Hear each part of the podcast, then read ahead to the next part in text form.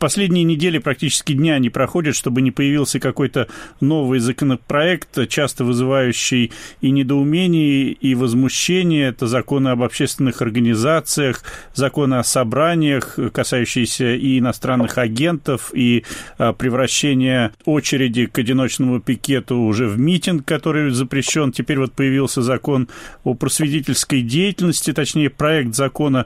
А с чем вы можете связать вот такую активность Государственной Думы в последнее время? Ну, во-первых, Государственная Дума есть коллективное зеркало, отражающее интересы Владимира Путина.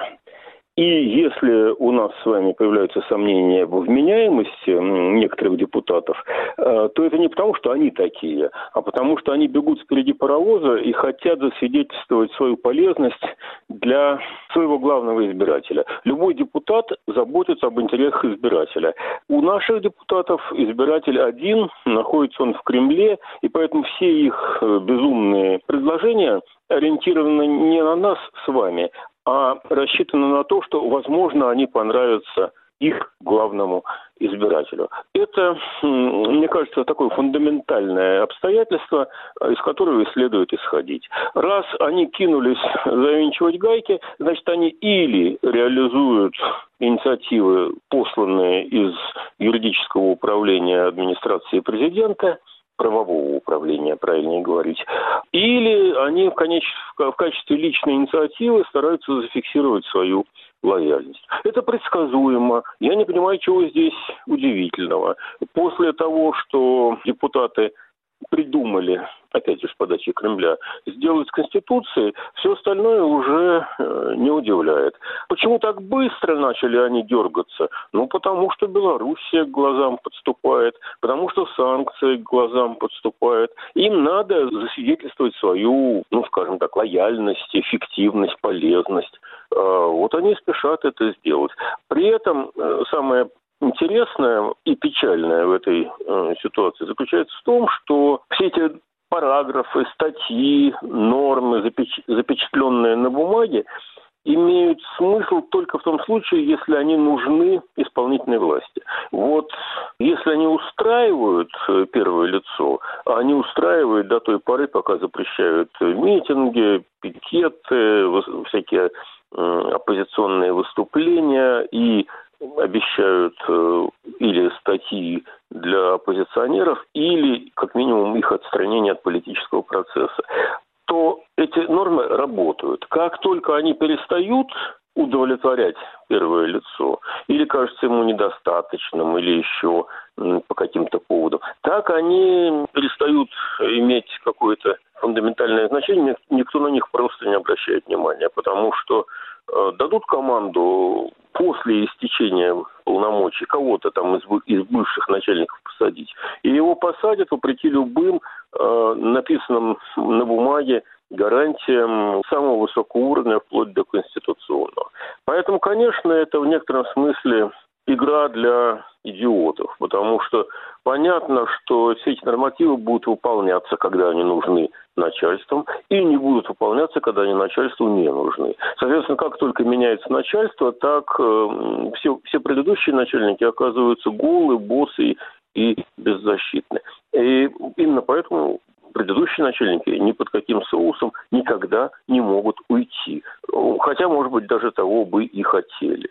Так что мы наблюдаем с вами распад того, что называется государством. Если иметь в виду государство как, ну, скажем так, ассоциацию э, институтов, которые призваны обеспечивать разделение властей, защищать права э, сограждан и держать э, власть в некоторых коридорах, прописанных юридическими нормативами. Нет, мы имеем на лицо э, процесс деградации государства к более примитивной форме вождества, когда все ветви власти соединены в одном лице, он у нас и исполнительная власть, и законодательная, и судебная, и военная, и идеологическая, и религиозная, какая угодно.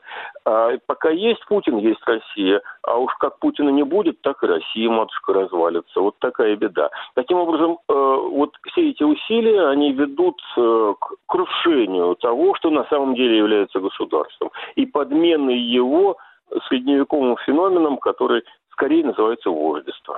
Но вы все-таки говорили о личной инициативе, о возможной личной инициативе некоторых депутатов.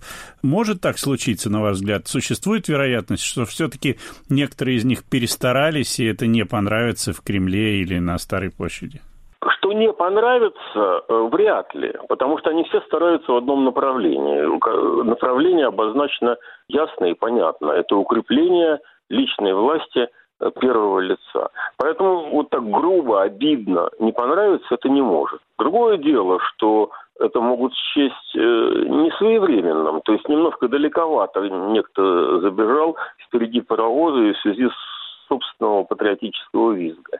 А тогда его поправят вежливо, но не накажут. А вот если кто-то проявляет скептицизм и не участвует в этих забегах, то к нему могут отнестись с прищуром. И наиболее яркие представители вот этой фауны, они как раз больше печалятся, что недооценят их исполнительность, их старательность. А забежать впереди паровоза – это не самая страшная ошибка с их точки зрения. Поэтому я не думаю, что кто-то там получит э, знаки неудовлетворения, потому что забежал слишком далеко. Его просто попросят вежливо немножко подождать, потому что исторический момент еще не созрел. До принятия, да и после принятия поправок к Конституции недавних много говорилось о том, я не знаю, разделяете ли вы эту точку зрения, что э, главная поправка – это обнуление сроков Путина, и она вот была засунута в некую э, кучу поправочного мусора, как некоторые говорили, про Бога, про семью, про язык и так далее. Вот по прошествии некоторого времени после того, как эти поправки были приняты, считаете ли вы, что все это делалось именно ради вот той единственной поправки об обнулении сроков, или все-таки этот ход был хитрее, может быть, глубже, как бы к нему не относиться?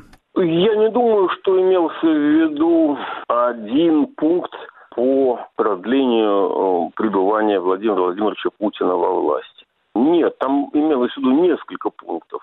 Но обнуление сроков – это, конечно, главный потому что если нет обнуления, то в 2024 году надо уходить, а это технически невозможно по причинам, которые я уже описал. Никакой гарантии, никакой безопасности, кроме понятийных отношений, нет – должен сказать, что вот по понятиям Владимир Путин безукоризненно вел себя относительно Ельцина. Никто ему бы не поставил на вид, если бы он Ельцина посадил или, или что-нибудь там с ним такое сделал. Наоборот, ему бы аплодировали. Но он этого не сделал. Проблема в том, что сам он, в отличие от Ельцина, никому не верит. Ельцин был достаточно сильного характера человек, и он принял решение и действительно назначил преемника, и в его дела уже не вмешивался. В некотором смысле доверив свою судьбу в его руки. И преемник в этом смысле не подвел. Проблема в том, что сам он не может пойти по этому пути, потому что никому из своих не доверяют. И, в общем, наверное, правильно делает. А, так вот, возвращаясь к вопросам о том, какие еще были затеи, ну, мне кажется, достаточно очевидно, что общий тезис э, направлен на то, чтобы Владимир Владимирович Путин остался несменяемым, потому что кто же еще может обеспечить безопасность богоспасаемого Отечества, когда Германия отравляет наших э, граждан вместе с Британией, когда Соединенные Штаты вмешиваются в наши выборы, когда вообще происходит бог знает что. Э, и тут только Владимир Владимирович Путин может нас в качестве оберега, которого мы все носим на груди, э, спасти от тотального заговора внешних сил.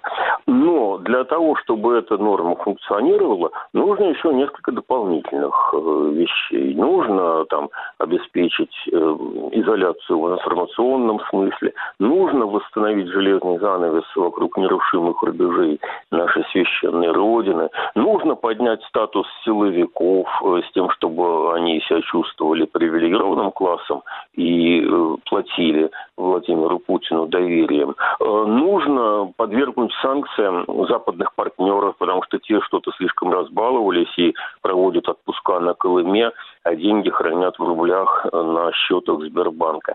Словом, дел очень много, и, конечно, в Государственной Думе ответственные представители народа стараются глядя вперед, предложить э, наиболее эффективные способы укрепления спасительной вертикали.